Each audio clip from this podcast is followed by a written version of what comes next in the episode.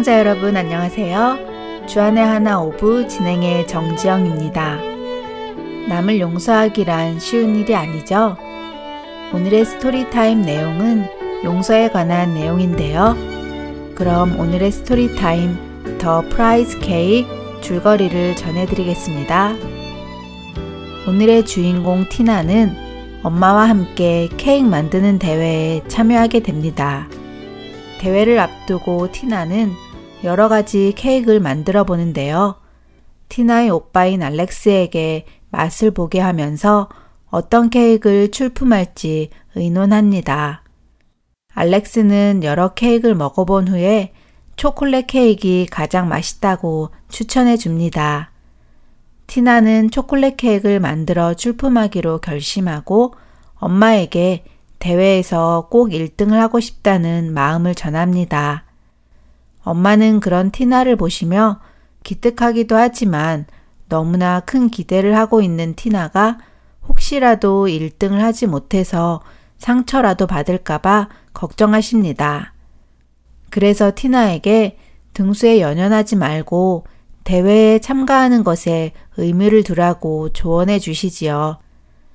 대회 참가의 가장 큰 목적은 1등을 하는 데에 있는 것이 아니라 자신의 마음에 가장 만족스러운 케이크를 만드는 것이라고 덧붙여 말씀해 주십니다. 드디어 대회 날 아침이 되고 오빠 알렉스는 낚시를 하러 집을 나갑니다. 티나는 오후 4시 전까지는 케이크를 접수해야 해서 분주히 케이크를 만들기 시작하지요. 열심히 초콜릿 케이크를 만든 티나는 완성된 케이크를 부엌에 두고 자기 방에 포장지를 가지러 갑니다. 그런데 그때 낚시를 갔던 오빠 알렉스가 집으로 돌아오지요. 그리고는 티나의 출품 케이크를 먹기 시작합니다. 때마침 자기 방에서 내려오던 티나는 자신의 출품작을 먹고 있는 오빠를 보며 경악을 하는데요. 오빠를 책망하는 티나에게 알렉스는 또 다른 샘플 케이크를 만든 것인 줄 알고 맛을 보아준 것이라며 미안해합니다. 하지만 너무 화가 난 티나는 오빠의 사과를 받아주지 않지요. 오빠는 계속해서 사과를 하지만 티나는 오빠를 용서하지 않고 자신의 방으로 들어가지요. 잠시 후 티나의 엄마 역시 케이크 대회에 출품할 케이크를 완성합니다. 도움이 필요한 엄마는 티나를 부르시는데요. 하지만 기분이 별로 좋지 않았던 티나가 방문을 크게 쾅 닫고 나오는 바람에 엄마의 케이크가 충격을 받아 망가지게 되는데요. 놀란 티나는 케이크를 망가뜨릴 의도는 없었다며 엄마에게 진심으로 용서를 구합니다. 엄마는 그런 티나를 용서해 주시며 티나도 오빠를 용서해 주었는지 물으십니다. 티나가 엄마의 케이크가 망가질 줄 모르고 방문을 크게 닫았던 것처럼 오빠 역시 티나의 케이크를 모르고 먹은 것이라고 설명해 주시지요. 엄마는 에베소서 4장 32절 말씀 서로 친절하게 하며 불쌍히 여기며 서로 용서하기를 하나님이 그리스도 안에서 너희를 용서하심과 같이 하라를 나누어 주시며 예수님께서 우리를 용서하셨듯이 우리도 우리에게 잘못한 형제 자매를 용서해 주어야 한다고 일러주십니다. 그제서야 티나는 오빠에게 가서 화를 내고 사과를 받아주지 않아 미안하다는 용서를 구하며 드라마는 마칩니다. 찬양 한 곡 함께 하시고 돌아오겠습니다.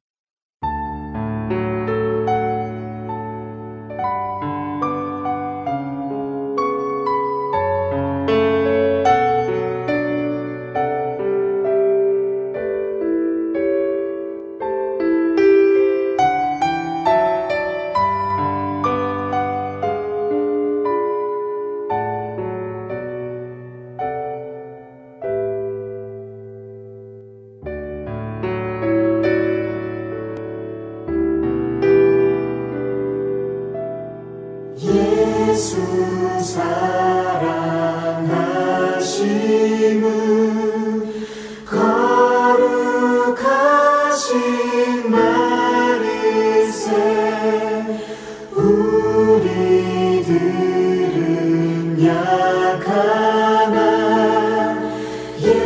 예수 권세만 도다 날 사랑하시니 날 사랑하시니 날 사랑하시니 성경에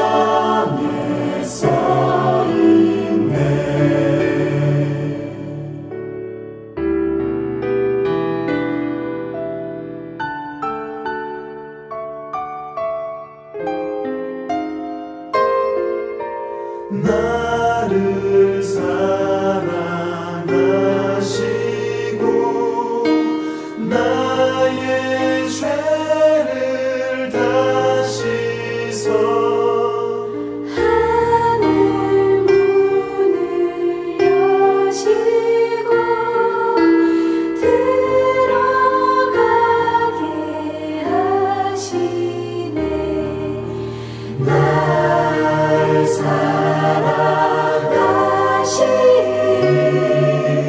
날 사랑하시니 날 사랑하시니 성경에 써있는 날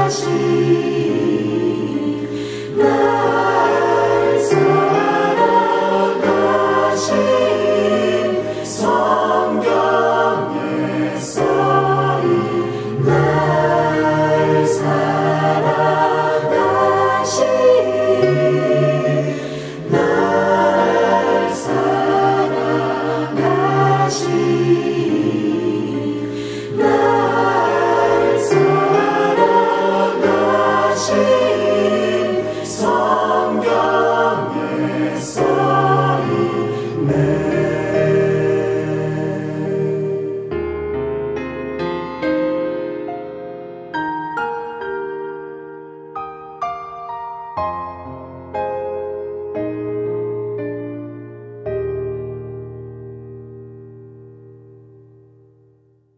누군가를 용서한다는 일, 참 쉬운 일이 아니죠? 특히 상대방으로 인해 피해를 입거나 손해를 입었다면 더욱 용서하기 힘들 텐데요. 사람이라서 실수라는 것도 있을 수 있으나 그것을 받아들이기는 쉽지 않습니다. 오늘은 우리 자녀들과 용서에 대해 이야기 나누는 시간을 가져보면 좋겠습니다.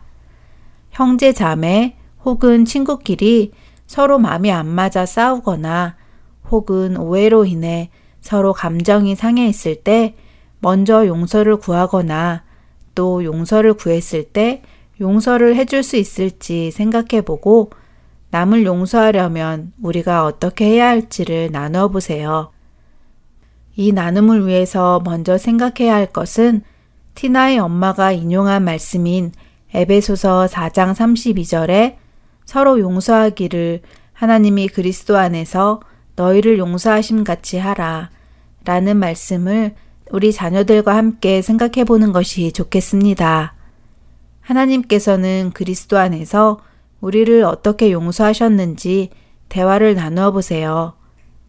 자녀들에게 하나님께서는 우리의 죄값을 우리가 치르게 하지 않으셨다는 것을 포인트로 잡아주시면 좋겠습니다. 우리의 죄값을 대신 치르신 분이 있으시지요? 그분이 누구인가 물어보세요.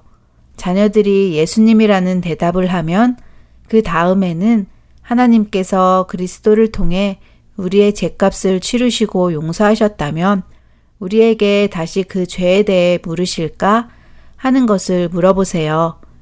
이미 지불된 죄에 대한 대가를 다시 치르게 하는 것은 옳지 않다는 것을 자녀들이 말할 것입니다.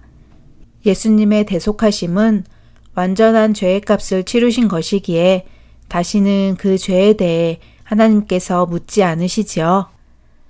때때로 우리는 누구의 잘못을 한번 용서해 주었는데 그 사람이 또 나에게 죄를 지으면 그때는 예전에 내가 용서해 주었는데 또 그러냐며 예전의 일까지도 다시 꺼내는 일이 많습니다. 하지만 하나님은 그렇게 하지 않으시지요?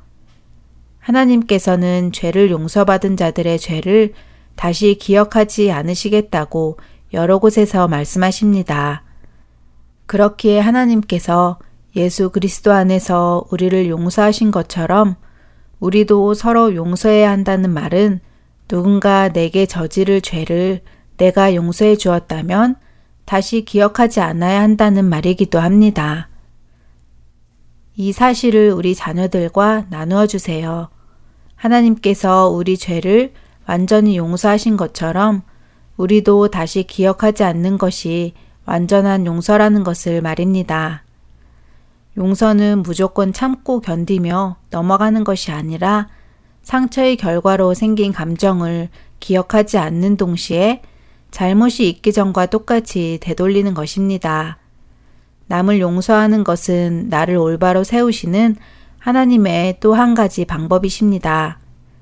우리 아이들이 서로 상한 감정이 생기기 전에 먼저 서로에게 친절하게 대하며 형제나 자매 또는 이웃을 불쌍히 여겨 그들을 먼저 섬기는 자가 된다면 그리스도 안에서 마음의 평안을 가지고 화목한 삶을 살아갈 수 있을 것입니다. 이제 주안의 하나 5부 다음 순서들로 이어드리겠습니다. 먼저 Let's Read the Bible 함께 하시겠습니다.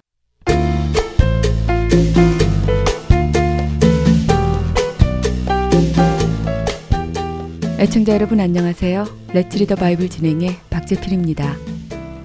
누군가 여러분에게 잘못을 저질렀을 때 여러분은 잘 용서하시는 편인가요? 혹시 용서를 할 때 어떤 조건을 다시나요? 네가 이런 잘못을 했으니까 그 대가로 이렇게 해. 그러면 내가 용서해 줄게. 이런 식으로 말입니다. 사실 우리들은 그런 식의 용서를 자주 합니다. 이렇게 하면 용서해 주겠다던가 혹은 용서해 줄 테니 이렇게 하라던가 말입니다. 그러나 성경의 용서는 우리의 용서의 방식과는 많은 차이가 있습니다. 용서를 받기 위해 어떤 행동이 요구되어지지 않는다는 것입니다. 하나님께서는 우리의 죄를 용서하셨습니다. 하나님의 아들을 우리의 죄를 대신하여 심판받게 하셨습니다. 그래서 하나님께서는 우리에게 죄의 값을 요구하지 않으십니다. 이미 그 아들이신 예수님께서 다 지불하셨기 때문이죠. 이런 이유로 성경은 우리에게 우리가 서로를 용서할 때 주께서 우리를 용서하신 것처럼 용서하라고 하십니다. 조건을 달지 말라는 것이지요. 또한 그 죄를 기억하지 말라는 말씀이기도 합니다. 하나님께서 우리의 죄를 용서하실 때 그분은 우리의 죄를 기억하지 않으시겠다고 히브리서 10장 17절에서 약속하셨습니다. 미가서 7장 19절에서는 하나님께서 우리의 모든 죄를 바닷속 깊은 곳에 던지신다고 하십니다. 다시 찾아와서 열어보지 않으신다는 의미이죠. 우리는 이런 용서를 하나님으로부터 받았습니다. 큰 은혜입니다. 하나님께서는 여러분의 죄를 기억하지 않으십니다. 어떤 조건을 달고 용서하지도 않으셨습니다. 그냥 그 아들의 피로 대신하여 용서하셨습니다.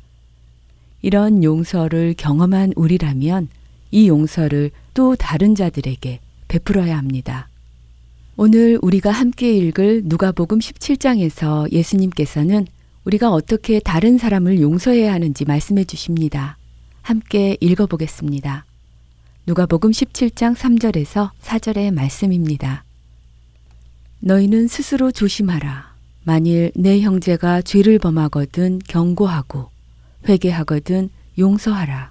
만일 하루에 7번이라도 내게 죄를 짓고 7번 내게 돌아와 내가 회개하노라 하거든 너는 용서하라 하시더라. 누군가 내게 죄를 짓고 내게 자신의 잘못을 인정하며 용서를 구한다면 용서해 주라고 하십니다. 어떤 조건을 달지 말라고 하십니다. 어쩌면 우리는 한두 번 정도는 용서해 줄 수 있을지 모릅니다. 그러나 예수님은 하루에 7번이라도 같은 죄를 짓고 용서를 구해도 용서해 주라고 하십니다. 예수님께서 그렇게 하라고 하십니다. 그러니 우리는 그렇게 해야겠지요? 어려울 것 같으신가요? 맞습니다. 어렵습니다. 쉽지 않습니다. 그러나 그것이 그리스도인입니다. 쉽지 않은 길을 가는 것, 쉽지 않을 일을 하는 것, 그것이 그리스도인입니다. 혹시 이 말씀이 여러분에게 도움이 될지 몰라 드려봅니다. 그 말씀은 뭐냐면 예수님께서 우리에게 이렇게 하루에 7번이라도 용서하라고 하셨다는 것은 그분도 우리의 죄를 하루에 7번이라도 용서해 주실 것이라는 말씀입니다. 우리가 용서받는 만큼 우리도 용서해야 합니다. 이것은 그렇게 해야 한다고 억지로 요구되어지는 것이 아니라 참된 용서를 경험한 사람은 자연스럽게 그렇게 된다는 말씀입니다. 주께서 우리를 용서하신 것처럼 서로 용서하는 우리가 되기를 바라며 이 시간 마치겠습니다.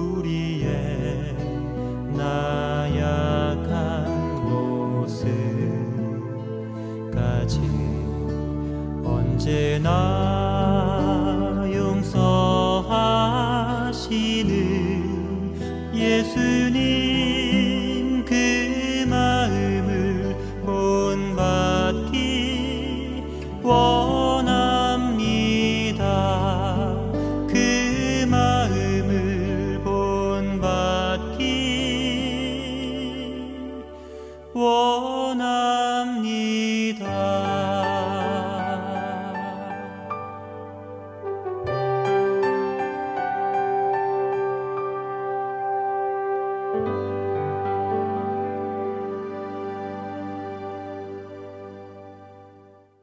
계속해서 바이블 Q&A 함께 하시겠습니다.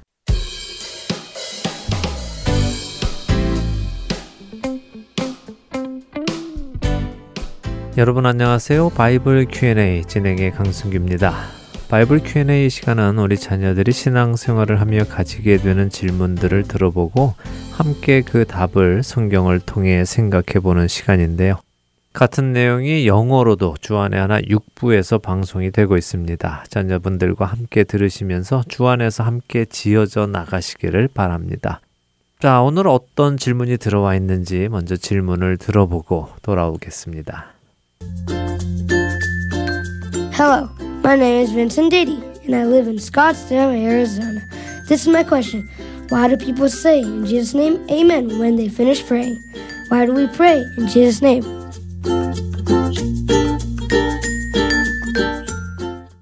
네, 우리는 항상 기도 끝에 예수님의 이름으로 기도드립니다. 아멘. 이렇게 말을 하며 기도를 마치지요. 사실 이 질문에 대한 대답은 아주 간단합니다. 왜 이렇게 하냐고요? 예수님께서 그렇게 기도하라고 가르쳐 주셨기 때문입니다. 하지만 이 간단한 대답과 함께 깊이 생각해 볼 부분도 있습니다. 오늘 그것을 함께 생각을 해보죠. 먼저 요한복음 16장 23절과 24절의 말씀을 읽어드리겠습니다. 그날에는 너희가 아무것도 내게 묻지 아니하리라. 내가 진실로 너희에게 이르노니 너희가 무엇이든지 아버지께 구하는 것을 내 이름으로 주시리라. 지금까지는 너희가 내 이름으로 아무것도 구하지 아니하였으나 구하라. 그리하면 받으리니 너희 기쁨이 충만하리라. 네, 예수님께서는 지금까지는 너희가 내 이름으로 아무것도 구하지 않았지만 이제부터는 예수님의 이름으로 구하라고 하십니다. 그러면 받을 것이라고 말씀하시죠. 그래서 우리는 예수님의 이름으로 하나님께 간구하게 된 것입니다. 그러나 말씀드린 대로 이 답은 간단하지만 이 답 안에는 깊이 생각해 보아야 하는 부분이 포함되어 있습니다. 왜냐하면 종종 예수님의 이름으로 기도하는 것을 마치 어떤 주문처럼 생각하는 사람들도 있고요. 또 모든 기도 후에 반드시 예수님의 이름으로 기도했습니다 라는 말을 붙여야만 그 기도가 하나님께 전달되는 어떤 신호처럼 오해하는 사람들도 있기 때문입니다. 그러나 예수님의 이름으로 기도하라 라는 말씀을 이해하기 위해서는 예수님의 이름으로 라는 말이 담고 있는 의미가 무엇인가를 생각해 보아야 하는데요. 사실 우리에게 예수님의 이름으로 하라고 명하신 것은 기도뿐이 아닙니다. 우리 삶 속의 모든 영역에서 예수님의 이름으로 하라고 말씀하시지요. 예수님의 제자들이 했던 행동들을 한번 되짚어 볼까요? 그들은 기적을 행할 때에도 예수님의 이름으로 행했습니다. 또 병든 자를 치료할 때에도 예수님의 이름으로 치료했지요. 세례를 베풀 때에도, 말을 할 때에도, 가르칠 때에도, 권면할 때에도, 그리고 귀신을 내쫓을 때에도 그들은 예수님의 이름으로 했습니다. 골로새서 3장 17절은 우리가 무슨 일을 하든지 예수님의 이름으로 하라고 말씀하시기도 하지요. 한번 읽어드리죠. 또 무엇을 하든지 말에나 일에나 다 주 예수의 이름으로 하고 그를 힘입어 하나님 아버지께 감사하라. 무엇을 하든지 말에나 일에나 다 주 예수의 이름으로 하라고 하시는데요. 자, 이게 무슨 의미일까요? 무슨 말을 할 때마다 끝에 예수의 이름으로 말한다고 하라는 것일까요? 또 무슨 일을 할 때마다 끝에 예수의 이름으로 한다고 하라는 것일까요? 그렇지 않지요? 예수님의 이름으로 하라는 의미는 예수님의 권위로 하라는 말씀이며 예수님 안에서 행하라는 말씀입니다. 먼저 예수님의 권위로 하라는 이 말을 한번 생각해 보겠습니다. 우리는 그리스도인입니다. 그리스도인은 그리스도로 인해 하나님의 자녀가 된 사람들입니다. 요한복음 1장 12절은 영접하는 자 곧 그 이름을 믿는 자들에게는 하나님의 자녀가 되는 권세를 주셨으니라고 하십니다. 우리는 예수님의 이름을 믿음으로 하나님의 자녀가 되었고 또 영원한 생명을 얻게 된 것이죠. 우리 스스로가 하나님의 자녀가 된 것이 아니라 예수님의 십자가의 공로로 된 것입니다. 우리가 하나님 앞에 나아갈 수 있게 된 이유는 오직 예수님의 십자가의 은혜 외에는 없습니다. 우리가 하나님을 아버지라 부를 수 있게 된 것도 바로 예수님 때문이고요. 바로 예수님의 권위가 우리를 하나님의 자녀라고 불릴 수 있도록 해 주신 것이지요. 그래서 우리가 하나님께 구할 수 있는 이유는 바로 예수님의 이름으로, 즉 예수님의 권위로 할 수 있게 된 것입니다. 두 번째로는 예수님 안에서 하라는 말씀을 생각해 보겠습니다. 우리가 하나님께 좋지 않은 것들을 구하면서 예수님의 이름으로 구하기만 하면 하나님께서 들어주실까요? 예를 들어 내게 미운 친구가 하나 있는데 그 친구에게 안 좋은 일이 일어나게 해주세요 라든가, 엄마가 나에게 안 좋다고 허락해주지 않는 어떤 비디오 게임이 있는데 그 게임을 꼭 갖게 해주세요. 이런 기도를 예수님의 이름으로 하면 되겠느냐 하는 것입니다. 이것도 그렇지 않지요. 하나님께서는 하나님의 성품에 어긋나는 일을 하지 않으십니다. 그렇기에 우리가 악한 것을 구하고 해로운 것을 구할 때는 응답해 주시지 않으십니다. 아무리 우리가 예수님의 이름으로 구한다 하더라도 말입니다. 그래서 예수님 안에서 구하는 것은 곧 예수님이시라면 어떤 것을 구하실 것인지 생각해 본다는 의미를 담고 있습니다. 예수님께서 하나님 아버지께 구하실 만한 것들을 구하는 것, 그것이 바로 예수님의 이름으로 구하는 것입니다. 예수님은 하나님 아버지의 영광을 위해 선한 것, 의로운 것, 옳은 것들만을 구하십니다. 바로 그 예수님 안에서 우리도 구하여야 한다는 말씀이죠. 이제 왜 예수님의 이름으로 기도해야 하는지 아시겠죠? 자, 한 가지 더 해드릴 것이 있는데요. 예수님의 이름으로 기도드립니다. 아멘이라고 하는데 이 아멘의 뜻이 무엇인지 아십니까? 아멘은 히브리어로 그렇다, 진실하다, 확실하다 하는 의미를 가지고 있습니다. 또한 그렇게 되기를 바란다 하는 의미도 가지고 있죠. 그러니까 기도 끝에 아멘이라고 붙이는 이유는 지금 저의 이 기도가 진실한 기도입니다. 또한 이렇게 되기를 바랍니다 하는 의미를 담은 것입니다. 자, 오늘도 예수님 안에서 예수님께로 받은 자녀된 권세를 사용하여서 하나님께서 기뻐하실 일들을 구하는 우리 모두가 되기를 바랍니다. 바이블 Q&A 여기에서 마치도록 하겠습니다. 안녕히 계십시오.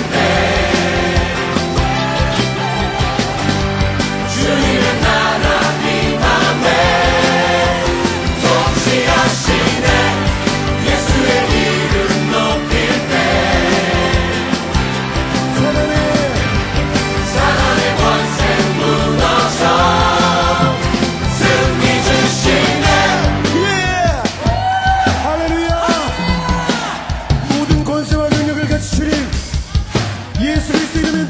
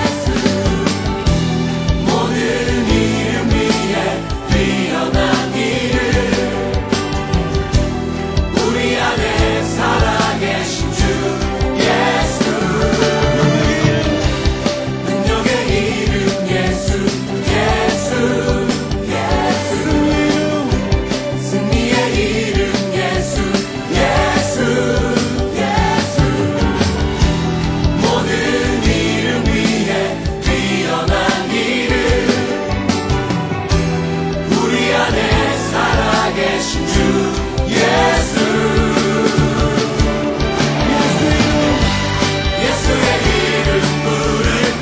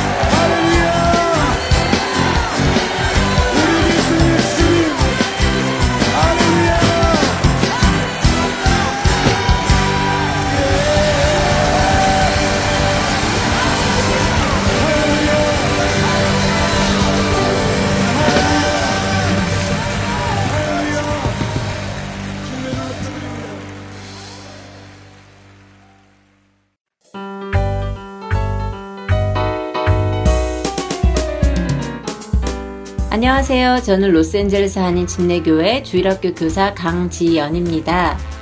볼거리가 홍수처럼 쏟아지는 이 시대에 하나님의 자녀인 우리 아이들이 보고 들을 거리가 없어 항상 아쉬워하던 중에 하렌서울 복음방송의 주안의 하나 6부 자녀들을 위한 방송을 접하게 되었습니다. 우리 주일학교 아이들에게도 들려주고 싶다는 생각에 하렌서울 복음방송에 문을 들였더니 CD를 보내주셔서 저희 교회 자녀들과 부모님들께도 나누어 드리고 있습니다. 여러분들의 교회에서도 사용해 보시면 좋을 것 같습니다.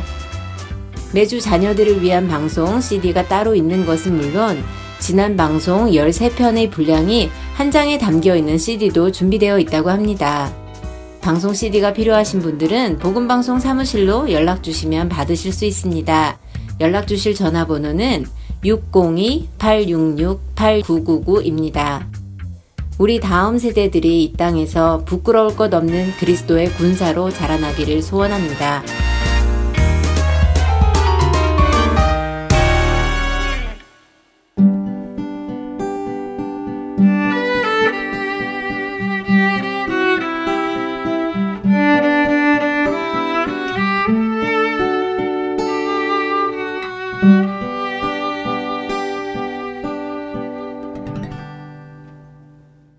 설교 말씀으로 이어집니다. 아틀란타 한비전교회 이오셉 목사님께서 요한계시록 2장 12절에서 17절의 말씀으로 순결한 교회가 되라 라는 제목의 말씀 전해주십니다. 은혜의 시간 되시기 바랍니다.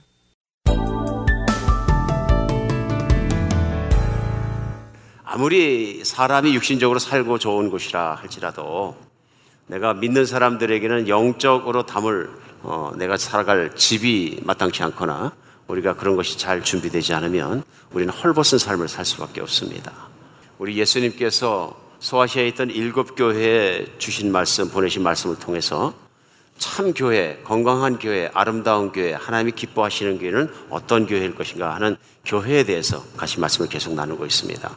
어떤 분들에게는 교회에 대해서 하시는 말씀이기 때문에 나에 대해서 하는 말씀이 아니다. 그러면 이제 큰일 납니다. 왜냐하면 우리가 교회이기 때문에 그렇습니다. 내가 교회고 내가 없이는 교회가 안 되기 때문에 그렇습니다. 그러니까 내가 교회 없이도 내가 잘 살 수 있다 이렇게 생각한다면 이것은 이제 큰일 날 생각을 지금 하고 계신다는 것이 말씀 속에 깨달아지는 시간 될 줄 믿습니다. 그래서 요한계시록 2장에 주님께서 주신 12절로 17절까지 말씀을 통해서 우리 예수님께서 기뻐하시는 교회 어떤 교회였을까? 또 오늘날 21세기 현재 우리가 교회를 섬기고 또 교회를 생활하고 하면서 어떤 교회에 어떻게 살아가는 것이 참으로 좋은 교회일까 하는 것 다시 한번 우리 주님 앞에서 생각할 수 깨닫는 시간 되었으면 좋겠습니다. 오늘 본문 말씀이요. 버가모 교회 사자에게 편지하라 좌우에 날쌘 검을 가지신 이가 이르시되 내가 어디에 사는지 내가 아노니 거기는 사탄의 권자가 있는 데라 내가 내 이름을 굳게 잡아서 내 충성된 증인 안디바가 너희 가운데 곧 사탄이 사는 곳에 죽임을 당할 때에도 나를 믿는 믿음을 저버리지 아니하였도다. 그러나 내게 두어 가지 책망할 것이 있나니 거기 내게 발람의 교훈을 지키는 자들이 있도다. 발람이 발락을 가르쳐 이스라엘 자손 앞에 걸림돌을 놓아 우상의 제물을 먹게 하였고 또 행음하게 하였느니라. 이와 같이 내게도 니골라당의 교훈을 지키는 자들이 있도다. 그러므로 회개하라. 그러하지 아니면 내가 내게 속히 가서 내 입의 검으로 그들과 싸우리라. 귀 있는 자는 성령이 교회들에게 하시는 말씀을 들을지어다. 이기는 그에게는 내가 감추었던 만나를 주고 또 흰 돌을 줄 터인데 그 돌 위에 새 이름을 기록한 것이 있나니 받는 자 밖에는 그 이름을 알 사람이 없느니라. 오늘 말씀은 버가모라는 교회에 하나님께서 예수님께서 주신 말씀입니다. 근데 버가모는 실제로 서머나 교회로부터 한 80km 정도 북쪽에 위치한 그런 도시입니다. 버가모라는 도시의 특징은 뭐냐 하면요. 실제로 그리스 문화가 꽃이 필 때 우리가 그리스는 아는 것처럼 알렉산더 대제라는 사람이 젊은 나이에 제국을 일으켜서 전 세계를 제패한 적이 있습니다. 그때 그리스인들이 쓰는 헬라어를 따라서 전 세계가 그리스의 문화권으로 들어가게 됩니다. 그래서 우리는 그런 그 헬라어를 사용하고 그리스의 문화로 세상을 영향을 미쳐서 그리스 영향권에 있는 문화를 헬레니즘이라 해서 그 헬라의 문화다, 그리스의 문화다 이렇게 합니다. 여러분과 제가 잘 알고 있는 내용은 뭐냐면 그리스에는 신화가 많다. 이 사람들이 신이 아닌 것이었고 신전을 세우고 지금도 그러니까 그리스 가면 그들이 과거에 세워놨던 신전들이 질비하게 남아있는 것입니다. 그러니까 오늘 이 버가모라는 교회는 그런 신전들이 많고 그런 그리스도의 철학과 모든 것이 굉장히 흥행했던 막 그런 지역입니다. 그래서 특별히 지식을 사모하는 사람들이 많이 있었고요. 그래서 버가모는 특징이 그 당시에 세계에서 가장 큰 도서관이 있었던 곳입니다.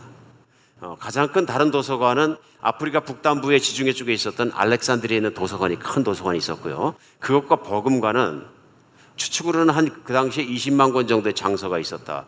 요즘에야 뭐 100만 권, 몇백만 권 넘는 도서관도 많습니다만은 당시 2000년 전이라는 걸 생각해 봤을 때 얼마나 큰 도서관이 있었는가 하는 걸 알 수 있습니다. 그러니까 신전이 많고 신을 섬기고 심지어는 뱀을 걸어놓고 치유를 위해 기도하는 것이 굉장히 많았었다.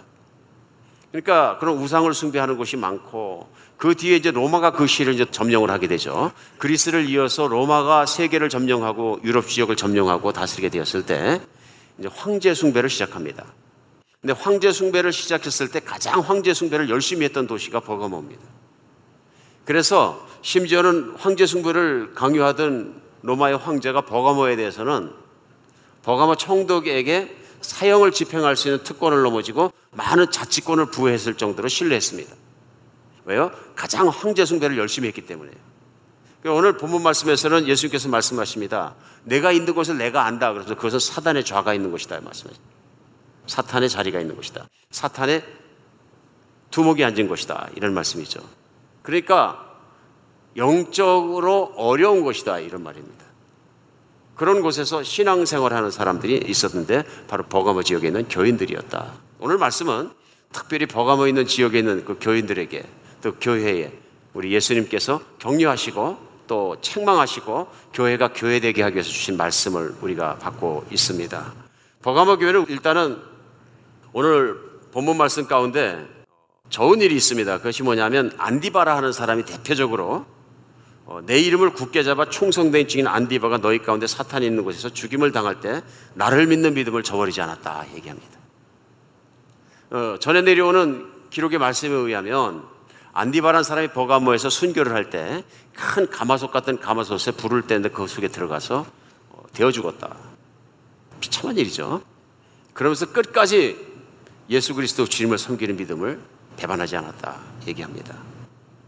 참 좋은 믿음이 있는 교회였다. 또 좋은 믿음이 신앙이 있는 교인들이 있는 교회였다. 그런 칭찬받은 것을 금방 알 수 있습니다. 근데 오늘 본문 말씀은 두 번째 책망의 말씀이 바로 따라 들어옵니다. 그 책망의 말씀은 뭐냐면 그런데 그 교회 안에 반대로 발람의 교훈을 지키는 자가 있다 하고 말씀하십니다. 그러니까 한 교회 두 그룹을 얘기하시는 겁니다. 그리스도 예수께 충성되고 순교하기까지 참된 신앙을 가지고 신앙생활을 하는 사람들이 있는가 하면은 두어 가지 책망할 것이 있다고 말씀하시면서 내게 발람의 교훈을 지키는 자들이 있었다 말씀하십니다. 두 번째는 니골라당의 교훈을 지키는 자들도 있다. 교회는 원래 예수 그리스도를 사랑하고 그분의 복음과 그분의 말씀을 지키는 곳이 믿음을 지키는 곳이 바로 교회거든요. 그런데 반대로 교회 안에 발람의 교훈을 지키고 니골라당의 교훈을 지키는 자들이 있었다 하고 말씀하십니다. 오늘 말씀 속에 이 교회가 결코 지난 서머나 교회처럼 전적으로 칭찬만 받은 교회는 되지 못했다 하는 것을 알 수 있습니다. 교회가 혼합적으로 어떤 그룹의 종류의 사람들이 섞여 있었다 하는 것입니다. 그러니까 다시 말하면 교회가 신앙이 순수하지 못했다. 잡티가 많이 있었다 하는 얘기입니다. 그래서 우리 주님께서 말씀하시면서 회개하라고 말씀하시는 것입니다. 회개하라. 내가 가서 너희와 함께 싸우겠다까지 말씀하십니다. 그러니까 교회 안에 있는 교인인 것 같은데 예수님도 믿으면서 다른 생각도 하고 다른 교훈도 따르고 있는 타협된 신앙인, 혼합주의적인 신앙을 가지고 있는 신앙인과 내가 싸우겠다 말씀하십니다. 그러나 참된 신앙을 가지고 끝까지 싸우는 자에게는 우리 만나도 주시고 흰돌의 생명에 기록된 덜도 주시겠다 하는 격려의 말씀 마지막에 하시는 것을 오늘 본문 말씀 가운데 느낄 수 있습니다. 오늘 이 교회에 대해서 우리가 바로 알기 위해서는 우리 주님께서 말씀하신 발람의 교훈이 뭔가 좀 생각해 볼 필요가 있습니다. 발람이란 사람은 어디 나오냐 하면요. 우리 구약성경에 보면 민수기 25장에 나옵니다. 아마 민수기 25장 그 이전에 22장부터 쭉 나옵니다. 이스라엘 백성이 모세의 인도하에 하나님의 구름기둥과 불기둥을 따라서 광야에서 살았던 것을 우리가 압니다. 그러니까 광야에서 훈련을 받고 그 정말 신앙의 훈련 속에서 이스라엘 백성이 드디어 약속하신 땅 가나안에 들어갈 수 있는 모압 평지까지 이릅니다. 그것이 지금 이스라엘은 서쪽에 있고요, 요단강이 있고 동쪽에 있는 광활한 대지입니다. 그곳에 들어와서 이제 강만 넘어가면 가나안 땅을 들어갈 수 있는 지역까지 들어오게 됩니다. 물론 이들이 들은 모압 지역에는 사람들이 많이 살고 있었는데 모압이란 나라의 왕이 발락이란 왕이 있었습니다. 그런데 22장, 민수기 22장부터 보면은 이 발락이란 사람이 당연히 자기가 사는 지역에 이스라엘 백성이 밀고 들어오니까 싫어합니다. 굉장히 미워합니다. 그래서 대적합니다. 근데 그가 이스라엘을 대적하기 위해서 한 방법 중에 하나가 뭐냐면 그 인근에서 신통하기로 유명했던 미디안의 한 선지자를 부릅니다. 이게 발람이란 자인데요. 발람을 부르는데 초청하는데 그냥 안 오니까 그가 어떻게 초청하면 자기 대신들을 보내서 많은 선물로 몇 번에 걸쳐서 오도록 강요를 합니다. 그런데 하나님께서 발락이 그 선지자를 통해서 이스라엘을 저주하기 위해서 부르는 줄 아시고 발람에게 나타나셔서 너는 가서 이스라엘을 저주하지 말라고 분명히 말씀을 하십니다. 그럼에도 불구하고 발람이 22장, 23장 계속 걸쳐가면서 민수기 내용은 뭐냐 하면요, 결국은 이스라엘 백성을 저주하기 위해서 갑니다. 그러니까 하나님은 지속적으로 나타나시다가 말을 안 들으니까 발락에게 발람이 그 뇌물이 또 지위를 높여주는 것이 너무 고마워서 감사해서 가고 있는 것을 나귀를 갖다가 막습니다. 그래서 심지어는 나귀가 말을 듣지 않게 합니다. 그리고 나중에는 나귀를 통해서 말씀하게 하십니다. 그 정도로 하나님께서 열심히 막아주셨음에도 불구하고 발람은 끝까지 하나님을 거역하고 어디로 가느냐 하면요, 바로 발락이 원하는 곳에 가서 이스라엘 백성을 저주하기 위해 섭니다. 그가 저주의 예언을 하려고 막 하는데 하나님의 관건적으로 임하시고 저주를 못하게 막아버리십니다. 그러나 발람의 마음속에는 발락을 돕고 하나님 말씀을 따르지 않으려는 반항심이 더 강했습니다. 결국은 자기 뜻을 이루지 못했지만 마지막에 24장 끝에 보면은 발락과 발람이 헤어져서 따로 가는 길이 나옵니다. 근데 그러고 나서 25장이 연결되는데요, 민수기 25장 내용에 뭐가 나오냐면 바로 그들이 있던 시딤이라는 곳에서 모압 여자들과 이스라엘 백성이 음행하기 시작합니다. 그러니까 광야에 살 때는 이스라엘 여자밖에 안 보였는데 모압에 들어오니까 모압 여자들이 보이기 시작하는데 모압 여자들이 아마도 손쉽더라. 그냥 손쉬운 게 아니고요, 민수기 25장 2절에 보면 그 여자들이 자기의 신들에게 제사할 때 이스라엘 백성을 청함에 백성이 먹고 그 신들에게 절함으로 이스라엘이 바알 부록에 가담한지라 여호와께서 이스라엘에게 진노하시니라. 무슨 일이 일어나냐면요, 발람이 가르쳐준 것 중에 하나가 이제 바알신을 섬기면서 바알신을 섬기는 신당에 여자 사제들을 수백 명 갖다 놓고 여자 사제들과 관계를 갖게 되면 그 바알신이 축복을 해서 생산도 많이 하게 되고 복을 받고 부자가 되고 이런 논리의 신앙을 가르친 거예요. 그러니까 이스라엘 백성들이 남자들이 특별히 이렇게 보니까 이게 뭐 나쁠 것이 없는 것 같은 거죠. 왜 그렇습니까? 우리 하나님은 광야에서 고생만 시키셨는데 뺑뺑 돌면서 매일 맛없는 만나만 똑같은 것만 먹고, 그렇죠? 식도락가에게는 뭐 정말 미칠 지경이죠. 뭐 음식 생각이 나서 미칠 지경인데 만나만 먹고 똑같은 사막만 보면서 뺑뺑 돌고 더위와 싸우고 밤엔 추위와 싸우고 고생을 있는 대로 했는데 여기 딱 오니까 이게 웬 천국이냐, 이 낙원이다. 그냥 거기 가서 바알에게 절하기만 하면 뭐 이쁜 여자가 막 나오고 외국 여자가 나오고 이러니까 혼이 뺏긴 겁니다.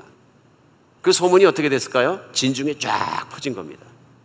그냥 남자들이 술렁술렁 하기 시작하고 너도 나도 가는데 족장들이 막 가서 여자들을 데리고 시작한 거예요. 이제는 그냥 거기 신당에 가서 절하고 여자들과 자기들이 인조해하는 것뿐만 아니라 여자들을 데리고 자기 천막에 와서 막 살기 시작한 거예요. 그러니까 당연하게 그렇게 되면 바알을 섬기는, 우상을 섬기는 신앙이 이스라엘 회중에 쫙 퍼지기 시작합니다.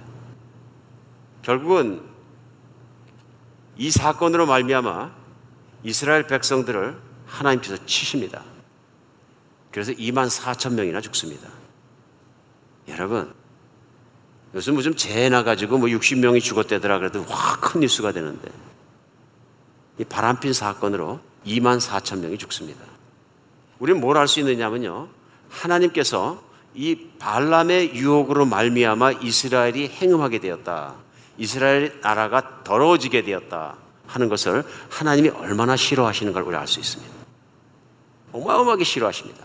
그래서 25장에서 더 나아가서 민수기 31장에 보면 하나님께서 모세에게 말씀하십니다. 내가 죽기 전에 마지막으로 할 일이 있다 그러시면서 지금부터 각 족속별로 군대를 일으켜서 가서 그 족속을 죽여라, 특별히 발람이 나왔던 미디안 족속을 다 죽여라 그러십니다.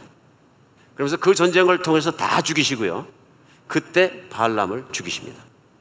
특별히 성경은 31장에서 그때 발람을 죽였더라 하는 사건을 크게 노트하고 있습니다. 오늘 근데 성경의 마지막에 속하는 요한계시록에서 발람의 이름이 다시 나옵니다.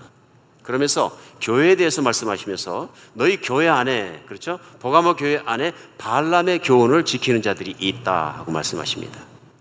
우리는 그래서 구약을 보지 않을 수가 없습니다. 다시 한번 구약을 보는 게 인간이 하나님께서 기뻐하시지 않는 행위를 하고 어떤 저주에 가까운 길을 걸어가는 가장 큰 이유가 뭐 오늘날만 있는 것이 아니라 어느 한 시점에만 있는 것이 아니라 꽤 해먹은 것이다, 사실은 옛날부터 있어왔던 것이다 하는 것을 알 수 있습니다. 발람의 교훈은 뭘까요? 오늘 발람이 이스라엘 백성에 했던 내용들을 봐서 뭐냐면은 하나님 외에 다른 신도 동시에 섬기는 것입니다. 두 번째는 하나님께서 광야에서 이스라엘 백성에게 가르치기 원했던 건 뭐냐면 신앙의 순수성입니다. 광야는 고립된 곳입니다. 다른 사람도 볼 수 없고 환경이 척박하지만 하나님밖에 볼 수 없는 것입니다. 맞죠? 불기둥과 기름기둥과 성막과 아무것도 볼 수 없고 하나님만 쳐다봐야 되는 것입니다. 하나님께서 그 과정에 원했던 건 뭐냐면 신앙의 순수성입니다. 하나님만 믿어도 광야에서도 생존한다. 낙원에서 사는 건 말할 필요도 없고요. 하나님만 믿어도 짐승도 살아내지 못한다는 광야에서도 살아낸다 하는 것이 믿음입니다. 맞습니까? 하나님을 향한 하나님의 특별한 복을 받는 것이 어떤 것인지를 배우기 원했던 거죠. 사람은 자기의 능력으로 광야에서 살아남지 못하지만 아무리 척박한 광야에서도 하나님만 계시면 사라진다 하는 것이 교훈입니다. 그래서 광야에서 가르치신 율법의 교훈의 모든 것이 뭐냐면 하나님의 특별한 은혜를 받은 사람들, 이스라엘 백성은 뭡니까? 세상 사람 중에서 특별한 은혜를 받은 사람들이에요. 세상 사람들에게 모두 일반적인 은혜는 있습니다. 공기가 있고 비가 오고 땅이 있고 먹고 살고 하는 일반적인 은혜는 있지만 이스라엘 백성은 특별히 선택하셨기 때문에 특별한 은혜가 있다. 그 특별한 은혜는 뭐냐면 하나님께서 직접 왕이 되시고 그들과 텐트 치고 함께 사시면서 그들을 보호하시고 그들을 인도하시고 가장 좋은 것으로 왕이 되어 끌고 가시는 하나님 나라에 대한 비전이거든요. 이게 특별한 은혜거든요. 근데 특별한 은혜를 받은 사람들은 하나님으로 만족하고 하나님만 따라가는 것이 신앙입니다. 하나님은 하나님의 나라가 그런 나라가 되길 원했던 거죠. 그런데 모압에 와서 민수기 25장에 나타난 것처럼 무슨 일이 있었느냐 하면은 사막에서 하나님만 바라보고 사는 삶도 좋지만 지금 보니까 모압에서 사는 사람 삶이 더 재밌고 더 좋다. 뭐가 보인 겁니까? 세상이 보인 겁니다. 세상이 보이고 나자 세상 사람들이, 이스라엘 사람들이 세상과 타협하기 시작한 거예요. 우리가 안 따른다는 것이고 내가 유대인이 된 것을 무시하는 것도 아니고 하나님이 계시다는 것을 인정하지 않는 것도 아니고 내가 하나님도 섬기고 다 따라가겠지만 내가 모압 여인하고 잠깐 즐기는 것이 뭐가 문제냐 이런, 이것이 왜 죄냐 이런 얘기입니다. 그러니까 떳떳하게 족장이 가서 모압 여인을 데리고 와서 자는 것이죠. 그러나 무엇이 잘못되느냐, 하나님의 말씀을 어겼습니다. 너희가 가나안 땅에 들어가게 되거든 이방 민족과 통혼하지 마라, 그들을 따라가지 마라, 하나님께서 명령을 어긴 것입니다. 발람이란 자는 그것을 부추긴 자입니다. 그러니까 거짓 선지자인 거죠. 이스라엘의 참 선지자가 아니라 거짓 선지자다. 오늘 문제는 뭐냐 하면은 요한계시록에서 우리 예수님께서 말씀하실 때 발람의 교훈을 지키는 자들이 교회 안에 있다 하고 말씀하시는 것입니다. 발람의 교훈을 우리 깊이 생각할 필요가 있습니다. 왜냐하면은 오늘날에도 그러면 교회 안에 발람의 교훈을 지키는 사람들이 있을 수가 있는가? 오늘 본문에 그것이 문제입니다. 있다 하는 얘기입니다. 근데 이것이 많다 했을 때 문제가 심각해지는 것입니다. 우리가 교회 역사를 잠깐 되돌려 볼 때 교회 역사 안에 교회를 가장 힘들게 하고 하나님의 교회를 아프게 했던 것은 이단 사상 중에도 발람의 교훈을 가진 자들입니다. 이게 뭐냐면 세상이 교회 안으로 들어온 것입니다. 세상이. 세상의 사고방식과 세상의 모든 것이 교회 안에 들어와서 괴롭히는 것입니다. 우리가 증거로 가장 잘할 수 있는 게 뭐냐면요, 기독교는 로마 시대 이후로 유럽에서 꽃이 피었습니다. 맞습니까? 기독교 신앙과 교회의 모든 것은 유럽에서 꽃이 피었습니다. 그래서 지금도 기독교의 뿌리를 찾아 나가면 어디로 가냐면 유럽으로 가야 됩니다. 여러분 유럽 여행을 하시게 되면 거기에 보면 다 기독교 유적지들입니다. 뭐 불란서를 가시던 독일을 가시던 뭐 어디를 가든 유럽에 있는 각 나라에 가서 유적지를 가고 박물관을 다 유품들이 뭐냐면요, 기독교와 관계가 있습니다. 교회와 관계가 있고요, 예수님의 그림과 관계가 있고요, 조각품과 관계가 있고요, 거의 다 그렇습니다. 그러니까 교회 그 자체가 예술품입니다. 근데 문제는 뭐냐면 유적지로 남은 거예요. 교회가 그 교회에 예배드리는 사람이 없는 게 문제입니다.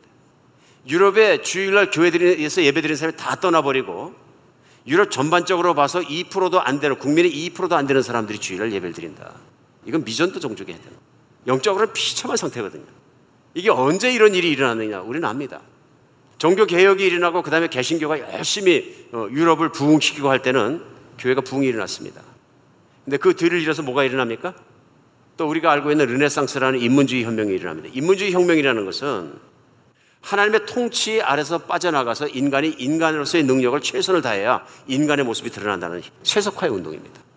세속화라는 것은 중세까지 살아왔던 유럽의 기본적인 생활의 방식, 삶의 방식이 뭐냐면 사람은 하나님 안에 살아가는 것이 가장 행복하다는 믿음이에요.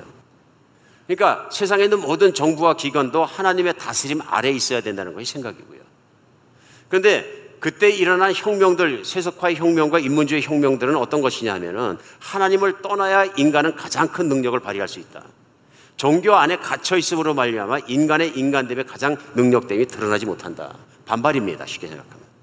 기존 교회권과 기존 제도권과 기존 모든 것에 대한 신앙에 대한 반발로 나온 것이죠.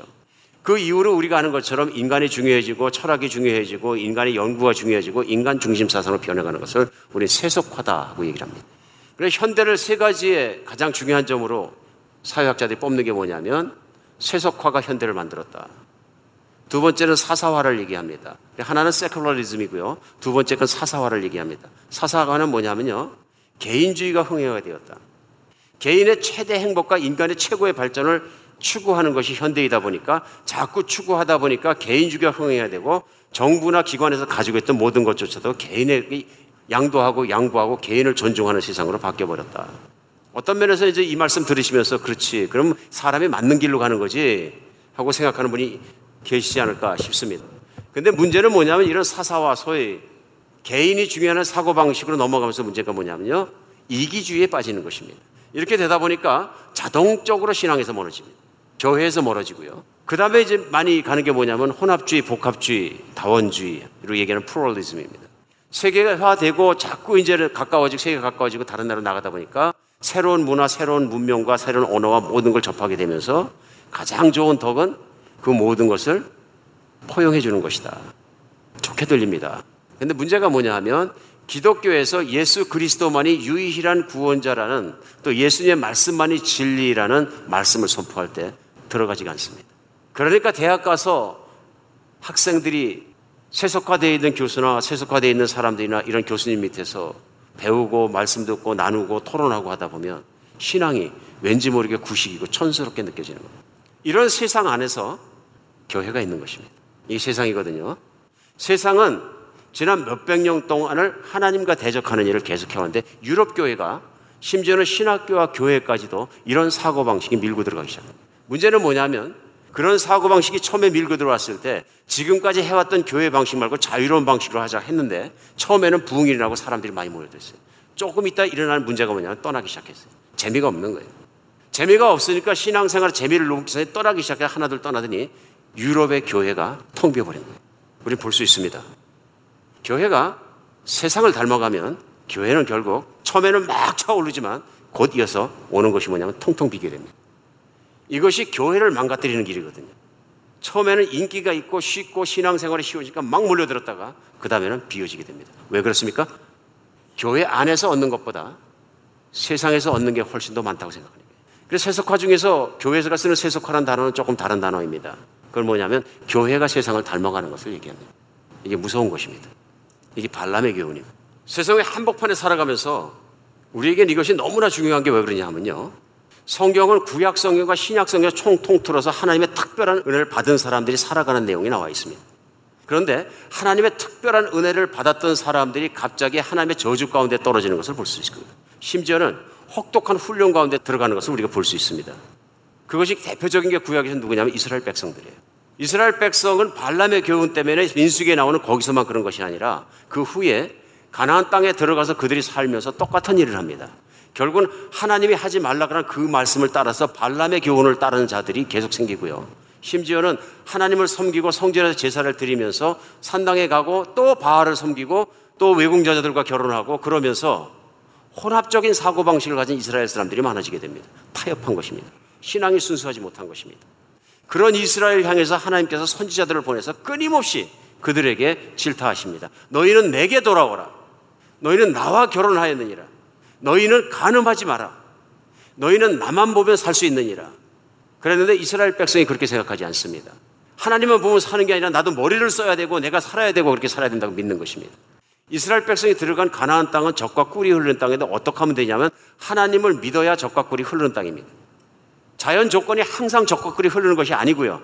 그런데 하나님께서 그들이 들어가는 약속하신 것처럼 너희가 들어가서 차지하려는 그 땅은 산이 있고 구름이 있는 곳이라. 그러므로 내가 이른 비와 늦은 비를 적당하게 내려서 너희 먹고 살게 해주겠다. 그때 적합군이다. 그리고 그 땅은 내 눈이 항상 너희와 함께 있는 곳이다. 그냥 거기에 곡창지대이고 뭐 농사를 안 져도 막 그냥 뜯어먹기만 하고 그게 적합군인데 가나안 땅으로 착각할 때가 많거든요. 가나안은 그런 것이 아니고 이른 비와 늦은 비가 내려서 하나님께서 섭리하지 않으면 굶어 죽는 것입니다. 잘못된 가나안 땅에 대한 개념을 가지고 있을 수 있다. 그런데 가나안 땅에 들어가서 살던 사람들이 하나님을 바라보고 비가 안 오면 비를 내서 기도하고 하나님께 받아서 만족하며 하나님으로 말미암아 특별한 은혜를 만족하며 사는 것이 아니라 옆에 부족들이 살아가는 방법 때문에 비가 안 오면 바알에게 가서 절을 하고 신당에 가서 여자들과 간음하고 세상 사람들이 살아가는 사고방식, 아 당신들은 농사를 어떻게 짓느냐, 당신들은 목축을 어떻게, 그 기술로 살아가는 것이 더 맞지 어떻게 하나님만 바라본다고 모든 게 끝나겠느냐, 이런 얘기입니다. 설득력 있습니까? 무섭도록 설득력 있습니다. 아니 인간이 합리적으로 생각하고 모든 걸 생각하고 살아가는 게 뭐가 잘못됐다는 얘기입니다. 이런 얘기입니다. 왜 하나님 말씀을 고지식하게 그대로 들어야 됩니까? 하는 얘기입니다. 그런 사고방식들이 이스라엘 안으로 들어오게 나니까 선지자의 말을 듣지 않습니다. 특별히 왕들, 관리들, 선지자들, 거짓 선지자가 그렇게 많이 생기고요. 그 다음에 리더들이 그렇습니다. 제사장들이. 그러니까 예레미야 선지자만 보더라도 결국은 하나님께서 그런 이스라엘 백성들을 훈련하시기 위해서 패망하게 만드십니다. 나라의 근거를 없애버리십니다. 바벨론으로 보내시는 거죠. 바벨론에 패배하는 유다가 마지막으로 망하는 맨 마지막 순간에 왕들 사이를 겪으면서 사역했던 사람이 에레미야 선지자입니다. 하나님의 말씀을 받아서 끊임없이 선포합니다. 그럼에도 불구하고 사람들은 끊임없이 거짓 선지자의 말을 따라갑니다. 에레미야만 선지자가 있는 게 당시에 거짓 선지자가 훨씬 많았어요. 그러니까 바벨론 신흥제국이 일어났는데 하나님께서 바벨론을 이스라엘을 부시는 도구로 사용하시겠다. 그러므로 에레미야에게 말씀하십니다. 이 나라의 선포에서 바벨론과 화친하고 그들 앞에 무릎 꿇게 하라. 아무도 그걸 안 좋아합니다. 전통적으로 이스라엘은 애굽과 우방이거든요. 애굽도 강대국이에요. 그러니까 절대로 마음을 바꾸지 않습니다. 자기들이 볼 땐 전통적으로 강한 나라 애굽이 더 강하지 바벨론이 더 강하지 않다 그래요. 나중에 애굽이 바벨론에 의해서 박살이 나거든요. 선지자의 말씀이 합리성과 타당성이란 당시 사람들에게 먹혀 들어가지 않는다. 그러니까 거짓 선지자들이 나와서 얘기합니다. 바벨론은 다 망가질 것이다. 애굽을 의지하면 된다. 반대 얘기를 합니다. 다 그걸로 쫓아갑니다. 결국은 바벨론에 의해서 망합니다. 그리고 바벨론 왕이 다 데려가고 이스라엘 남은 자를 남겨놓고 이스라엘 사람의 왕을 하나 세워놓습니다. 위탁하는 왕이죠. 그들이 에레미야에게 나와서 얘기합니다. 당신의 예언이 맞았으니, 거짓 선지자의 예언이 틀렸으니 당신이 하나님께 받아서 무슨 말을 하든지 다 듣겠다. 근데 문제가 뭐냐면 이 사람들이 바벨론 왕이 세운 이스라엘 왕을 죽여버렸습니다. 그러니까 또 얘기합니다. 도망가지 말고 여기서 살아라. 그러면 하나님께서 죽이지 않고 살리실 것이라. 이스라엘 백성이 뭐냐, 당신의 말이 맞았으니 당신이 진짜 선지자니 반드시 무슨 말인지 한번 듣겠다. 그래놓고 바로 반대합니다. 아니라 그 말은 틀렸다. 우리가 바벨론 왕이 세운 왕을 죽였으니, 이스라엘 왕을 죽였으니 바벨론 왕이 분명히 복수하기 위해서 보냈는데 그걸 우리 다 죽는다. 에레미야가 얘기합니다. 절대로 죽지 않는다. 하나님 말씀, 여기 있으라. 너희는 이스라엘 지키라. 예루살렘을 지키라. 결국 그들이 어떻게 하냐면요, 말씀을 듣지 않고요, 우리는 우리의 과거의 왕과 관리들과 우리 제사장과 리더들이 했던 대로 네 말을 듣지 않고 우리는 애굽으로 가겠다. 하나님 말씀이 임하면 네 애굽이 가면 다 죽는다. 애굽도 죽는다. 에레미야를 강제로 끌고 애굽으로 들어갑니다. 결국은 애굽이 망합니다. 뭐가 보이십니까? 하나님의 애굽보다 크시고 바벨론보다 크십니다. 뭐가 보이십니까? 사람은 집요하게 자기 생각을 따르려고 합니다. 하나님 말씀을 따르려고. 입으로는 우리가 하나님 성전하고 다, 그러니까 하나님이 항상 지적하시는 대로 이들이 입술로는 나를 찬양하나 마음으로는 내게서 멀도다. 전심전력으로 순수한 신앙을 가지고 따르지 않는다, 그런 얘기입니다. 전심전력으로. 이런 문제가 개신교 안에 있다, 그런 얘기입니다.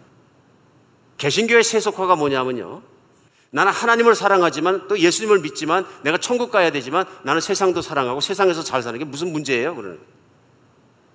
세상에 잘 사는 게 죄고 문제라는 얘기가 아닙니다. 그러나 신약을 읽다 보면은 왠지 모르게 부자에게 불리하게 말씀이 나옵니다. 그러니까 그런 말씀은 좀 불편합니다. 아, 그럼 신약에서 예수님 부자로 살지 말라는 얘기인가? 그런 얘기 아닙니다. 여기 중요한 메시지가 있습니다. 만약에 내가 세상을 살면서 세상을 극복할 수 있는 믿음이 내 안에 없다면 나에게 특별한 은혜가 필요하다는 거야, 지금. 그러니까 오늘 세속화라는 문제는 무슨 얘기냐면요, 예수 그리스도께서 나의 구원자가 되시고 나의 모든 최고의 은혜를 베풀어 주셔서 하나님으로부터 그리스도로 말미암아 내가 최고의 은혜를 받았다는 그 은혜에 대한 믿음이 없으면 세상을 따라가게 돼 있다. 그러니까 혼합주의는, 발람의 교훈은 뭐냐면요, 하나님만으로 만족하고 하나님만으로 살아갈 수 있는 그 신앙, 예수 그리스도의 십자가의 복음을, 부활의 능력을 전하는 것 외에 세상에서도 잘 살 수 있는 것을 계속 강조하다 보면 발람의 교훈을 섞어주게 됩니다. 오늘날 교회에 그런 일이 있습니까? 너무 많습니다. 거짓 선지자가 누구입니까? 하나님의 말씀을 왜곡되게 전해서 혼합되게 전하는 경우입니다. 예수님은 예수님만 믿음으로 말미암아 모든 것이 해결될 수 있고 충분히 만족할 수 있다고 말씀하십니다. 부자가 되는 것도 문제가 아닌데 마태복음 5장에서 6장에서 7장에서 산상수훈에서 말씀하시는 것처럼 너희가 오늘 먹을 것이 있으면 족한 줄로 알라. 쌓고 부자가 되고 누리려고 하는 것은 이방인들이 구하는 거예요. 이방인이 누구예요? 일반 은혜 받은 사람들이. 비즈니스밖에 받은 것이 없고 영적인 은혜를 모르는 사람들이. 영원한 생명도 예수 그리스도의 십자가의 능력도 부활의 능력도 또 다가올 진짜의 인생도 모르는 사람들이 하는 짓이라. 너희는 그걸 따라가지 마라. 그 얘기 뭡니까? 가난해도 좋고 부자여도 좋고 중간여도 좋고 다 좋은데 나는 예수님이 있어서 만족해요. 믿으십니까?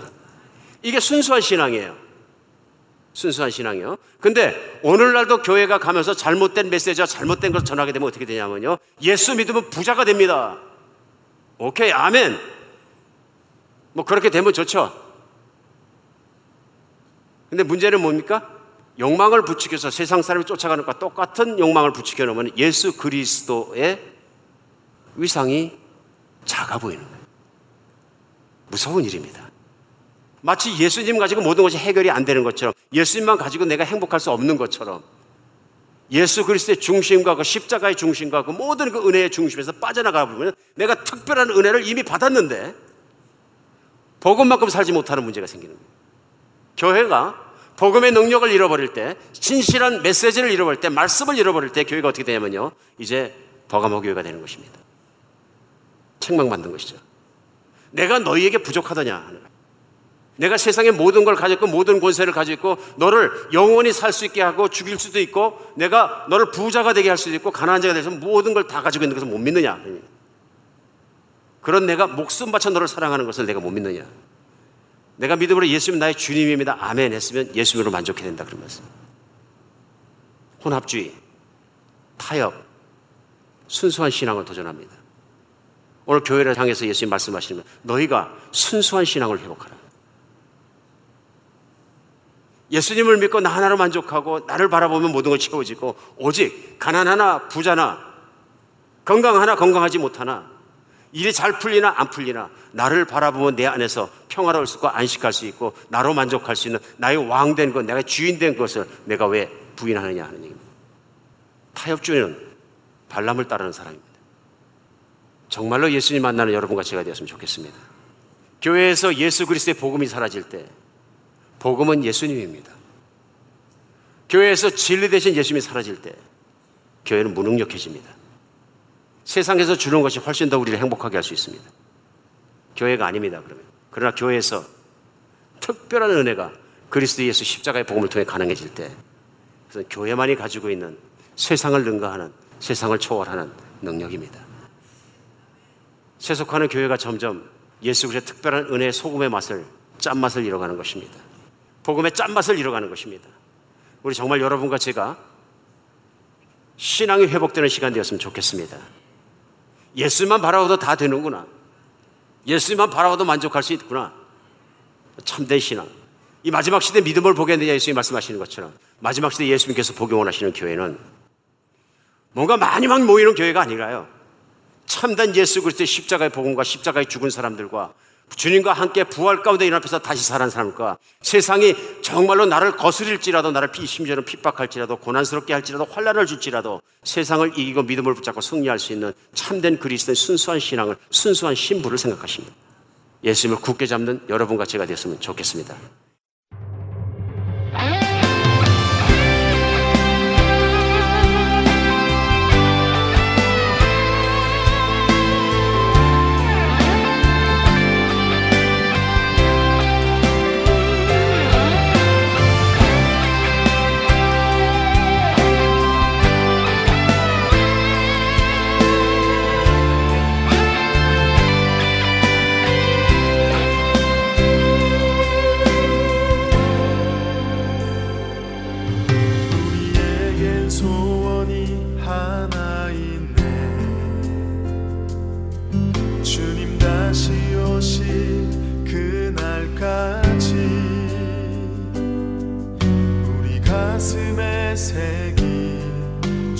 십자가 사랑 나의 교회를 사랑케 하네.